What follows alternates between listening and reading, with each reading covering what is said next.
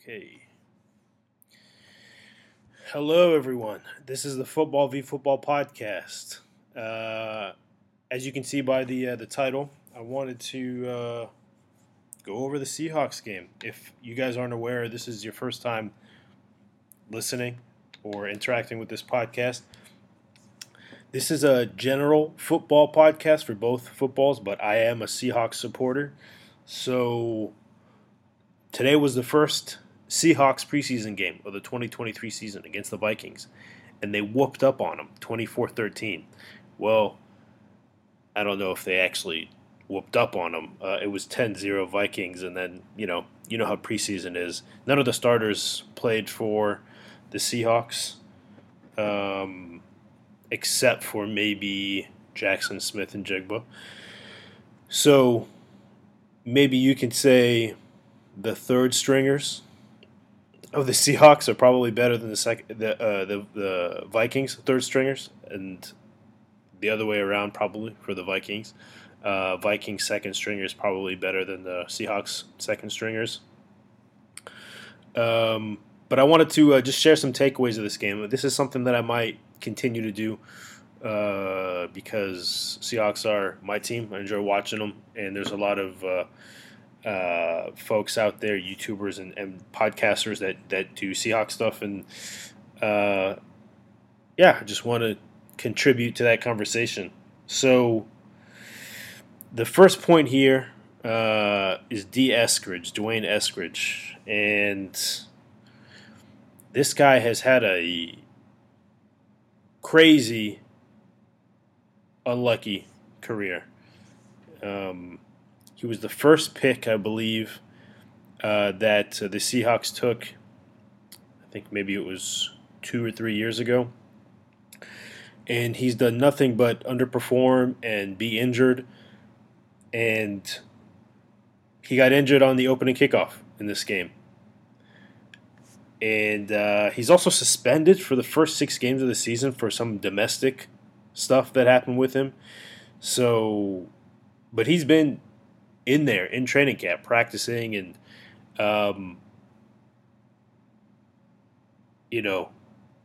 for him to get injured on the first play like that, that's, it kind of just speaks to his arc on this team and his arc in the NFL.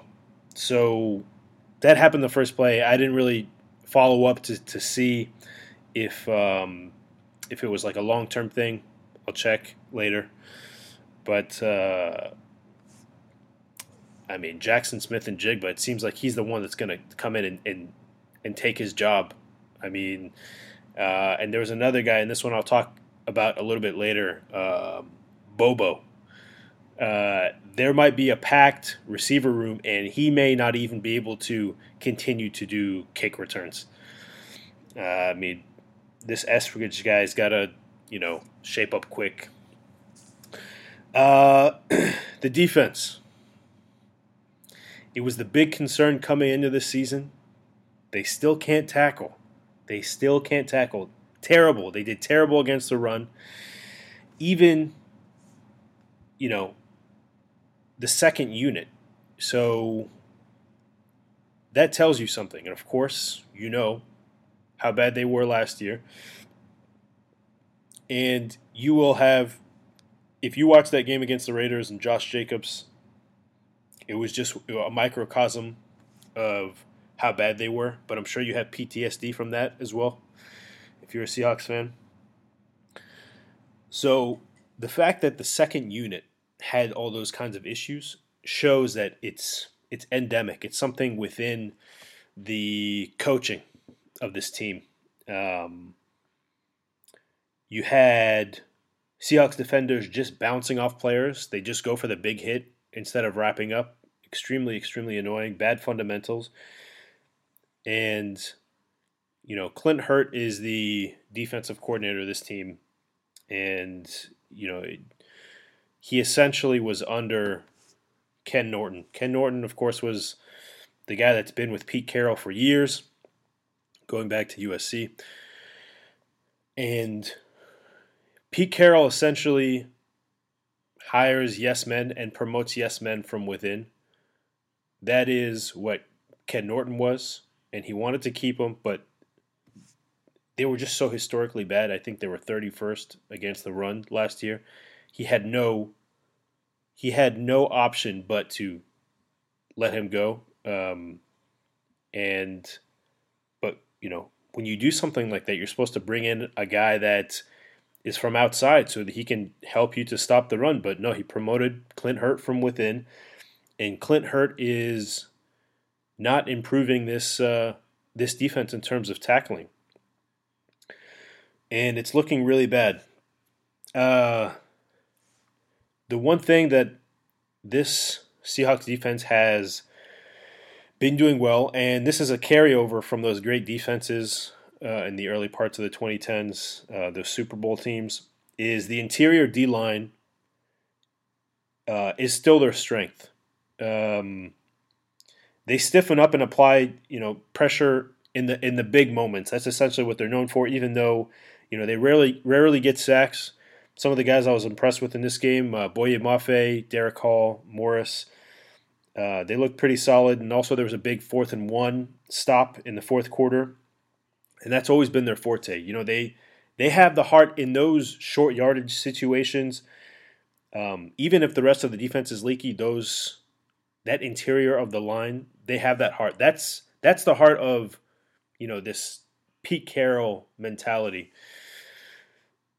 and you see it a lot. I remember there was a goal line stand against Cam Newton and the Patriots, I think in 2020, and even though that team was also very bad on defense, that's what they, that's essentially the saving grace of this defense. But otherwise, extremely, extremely poor in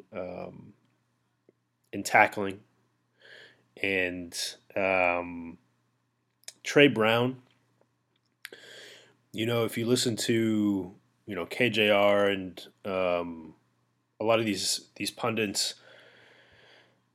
they talk, they talk about, obviously, Tariq Woolen, who's the best cornerback on this team. They talk about, of course, the fact that they brought in Devin Witherspoon, who is, I think, injured with a hamstring injury now. Hope he comes back from that. And Mike Jackson. And even Kobe Bryant, even though they're talking about moving him possibly to slot. But they leave out Trey Brown a lot, I noticed. And at first I was like, well, you haven't really seen this guy to know whether he's good or not, because I think he was injured for an entire season. But today I'm starting to see why he's being left out as maybe like the 5th cornerback. Or your defensive back, and it's because he is essentially a big hitter, but he's just not good in coverage. He gave up that TD to Muse today, and I've never seen him do well in coverage. He is just a big hitter. He is kind of a Jamal Adams type, but not even as good. Maybe I'm being harsh. Maybe he just hasn't had a chance to have that experience yet. That's possible. But from what I'm seeing from him, he's had opportunities. He was even returning kicks and punts today, I think, after Eskridge went out, and didn't even do well in that either. So I'll be looking at Trey Brown in these next couple preseason games to see whether he can crack this rotation, because now it's just we're not going to see Tariq Woolen, and he was coming back from a procedure. Devin Witherspoon also looks like he was injured. Kobe Bryant, I think, had and Mike Jackson had pass breakups today and did fairly well. But Trey Brown is now, in my perspective, on the outside looking in. He needs to prove himself this preseason. And going back to the overall Seahawks defense, they just have so many gaps. And this zone defense of theirs, to the point that whenever opposing quarterbacks throw the ball, my anticipation is that he's throwing to an open receiver, and the receiver is going to be comfortably open. And hopefully when the starters come back, Woolen, Witherspoon, Adams, and Diggs, hopefully those guys have a better closing speed to fill some of those gaps, because If not, this defense could get really ugly. It could get really, really, really ugly. Of course, Woolen, we know, has the closing speed. I haven't seen Witherspoon play. I haven't seen Adams play in like 2 years. And Diggs is on and off. He could be good. He could be not great. So we'll see about that. But this defense could get really, really ugly if the starters don't take a big step forward, because this second unit was not tackling, and they were allowing some of those big gaps that you see in these Pete Carroll zone defenses. Moving on to Drew Lock. So he had a mixed day. It's very clear that he struggles to deal with pressure. That might be a little bit on the O-line. But he's not very agile. He's not very graceful in his movement within the pocket. But when he has a clean pocket, he can definitely sling it. And the broadcast was talking about his stats in college and how he had, I think, like 40, 45 touchdowns one year. And he has the capability to be a good quarterback. And even he had a stretch with the Broncos where he was okay. So he has that ability. And the reason why I'm bringing him up, I know it's preseason, but if Geno goes down, he's the guy, essentially. So it's important to see that he has some kind of ability. His bright moments, an amazing touchdown pass to Winston. He really threaded the needle. That was incredible precision. That was incredibly impressive. That was from a clean pocket. And then the second touchdown to Bobo. That's just a weird name, man, to keep saying. You just think of Bobo the Clown. But he's actually a good player. And like I said, I'm going to talk about him a little bit later as well. But the interception that Locke threw, it was horrible. And I remember him doing it also last preseason. I think he had a game with maybe 2 or 3 interceptions against the 2nd or 3rd unit of the Vikings defense. And this is like, it was like the linebacker was just sitting there, and he was tricked by this linebacker for the Vikings, who's like a second or third string linebacker. And good for the Vikings linebacker. He wants to get this job, but if you see what Locke was seeing, the fact that he threw that interception, that's not NFL starter stuff. So that was a big disappointment. Jackson-Smith and Jigba. He looks like he could be an elite slot receiver. What I saw from him today, he gets open very well. He runs routes very well. But he is slight. His frame is slight. He goes down fairly easily. They were showing some of his tape from Ohio State. And if he breaks away and gets into space, then he can, he's got speed. But I suppose, of course, there's a give and take here, right? So if you're going to be fast and you're going to be slight, then yeah, you're probably going to go down kind of easily like a Wes Welker type. But he is in that mold. He is in that mold of a possible Wes Welker. I wish he was more in the mold of a Cooper. Maybe he could reach like a Cooper Kupp type of level. It's possible. And if that's the case, then yeah, this receiver crew can be extremely scary with him and DK and Lockett. Punting, Michael Dixon. We saw a good amount of punts because the offense kept going 3 and out. So Michael Dixon had a mixed day. I think he punted a couple out of bounds. Those might have been intentional. I think they were inside. There may be like one at the 12-yard line, one at the 15 or so. The special teams got fooled one time where the Vikings guy was acting like he was going to catch it, but then moved out the way the last second, and then it went back for a touchback. So mixed day for Michael Dixon. He's one of the elite punters in the league. But yeah, I don't know. I give him a pass. It's his first action of the season. One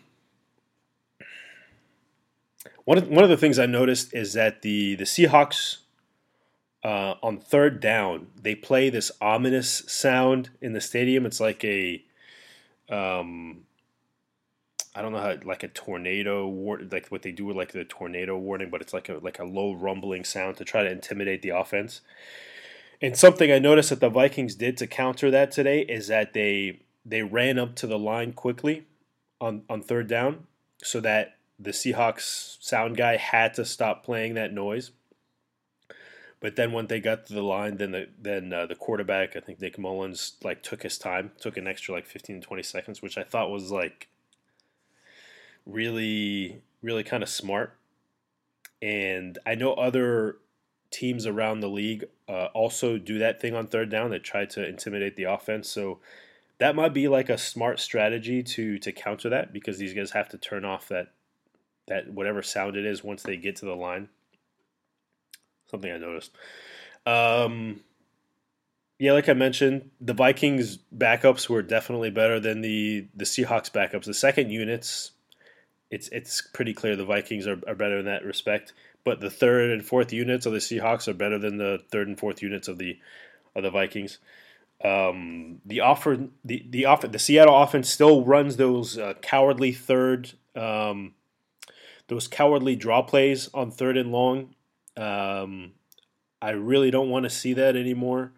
And I'm not talking about like third and 25 or third and 30, but no, they'll even like run them on like third and 15 or third and 17 or 18, or even it's third and 20. Honestly, I don't like those give up plays. At least give your receivers a chance to catch like a 10-yard pass and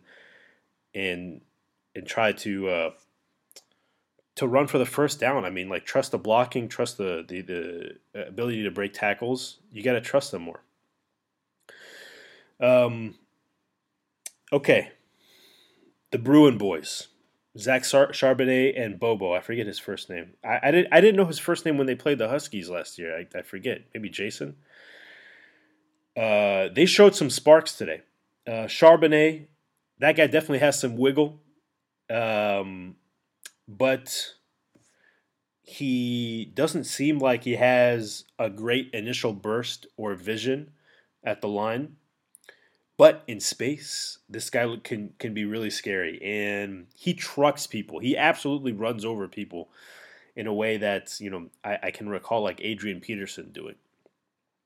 And he had like a shoulder injury, I think maybe in camp. And I can understand why, because he really lowers that shoulder and trucks people. So in space, I have confidence that Charbonnet can be really good. And he's a good compliment to Ken Walker, because Ken Walker is really just mostly a speedster. And Bobo, what a pleasant surprise. He had, you know, a number of very well-run routes. And he got a TD, and I think maybe he caught 4 passes, and just very sharp, just the same way I remember him at UCLA when he was playing with the Huskies. I can see him play, you know, being the fourth receiver on this team very, you know, solidly. DK, Tyler Lockett, JSN, and Bobo. I mean, from what I see, that can be one of the most solid receiving corps in the league. Really, really, really good stuff from Bobo and JSN today. And then towards the end of the game, the third string quarterback, Ahlers, I was pleasantly surprised with him as well. They said he was the MVP on the broadcast of a bunch of bowls, like in 2022. I think he went to East Carolina, but he had a big run and looked like he could kind of be like a Taysom Hill type. He looked a lot like Taysom Hill. He's a lefty, southpaw, and big guy. I hope they use him as Taysom Hill. That would be amazing. And he had a crazy fling pass to Landers. Landers, another guy, maybe he could be like the fifth receiver. He was probably the fifth most impressive receiver on this team. And, you know, Lander, at first I thought it was like a really smart play by Ahlers to throw that ball up. And, because there's a lot of pressure. So I thought he was just throwing it away. So I was like, man, this is like good quarterback stuff. If the pressure's coming, just throw it away. And it looked like he was, but what he was doing was throwing it up to Landers, and Landers managed to fight the defender and come up with it for that touchdown. Exciting play, you know, reminds you of those vintage Seahawks with the with Russell Wilson, backyard football type. But yeah, Ahlers, if they could use this guy as a Taysom Hill type, amazing, that would be great. So that's it. That's my takeaways from the first preseason game here for the Seahawks. Positives on offense, mostly negatives on defense. You got to hope that some of these starters get healthy and come back, and Tariq is able to do what he did last year, and Witherspoon pans out, and I don't have a lot of confidence in Clint Hurt, if I'm completely honest with you. But maybe the offense can carry this defense a little bit. Maybe Bobby Wagner, hopefully. We just did a top 10 linebackers of all time podcast, so go check that out. Bobby Wagner made that list.